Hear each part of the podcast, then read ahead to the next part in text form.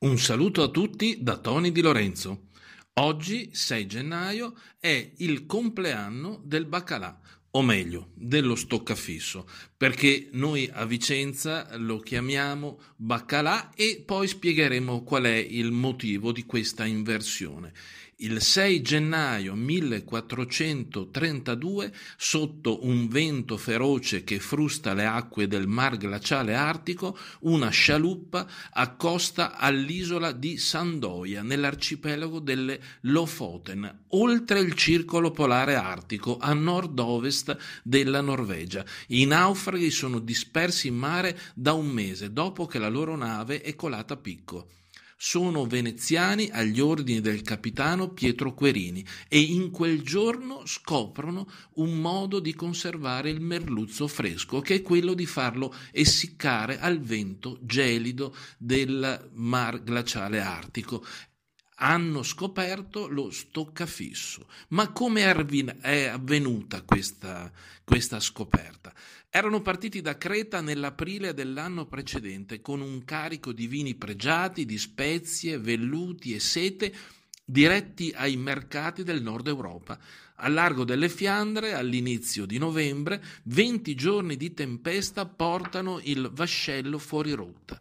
La forza del vento e la pioggia distruggono il timone. La nave comincia a imbarcare acqua. Per un po' si tampona la falla, ma l'affondamento è un destino inevitabile. Il 7 dicembre Messer Querini ordina di abbandonare la nave. Vengono calate due scialuppe, l'una con 47 uomini e l'altra con 21.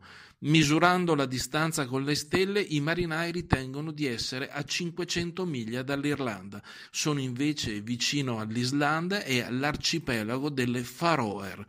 Trascorrono un mese in balia delle correnti marine. Le due scialuppe si perdono di vista. Di quella minore non si saprà più nulla. In quella maggiore, al comando del capitano Querini, muoiono di sete e di stenti 26 uomini dell'equipaggio prima di avvistare la terra il giorno dell'Epifania del 1432, quindi 589 anni fa, i naufraghi toccano terra ad 8 miglia a sud-ovest di Rost, capoluogo delle isole Lofoten, patria mondiale della pesca del merluzzo.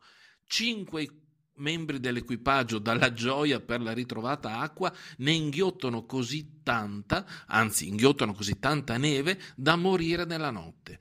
I marinai costruiscono due rifugi di fortuna. È in queste capanne che li trovano verso fine mese i soccorritori, giunti dall'isola di Rost. Li ha spinti il sogno del figlio di un pescatore. Ho visto una pecora cadere in un dirupo nell'isola qui vicina, racconta il padre, così tramanda la, radiz- la tradizione e lo convince a partire con alcuni amici da Rost per Sandoia.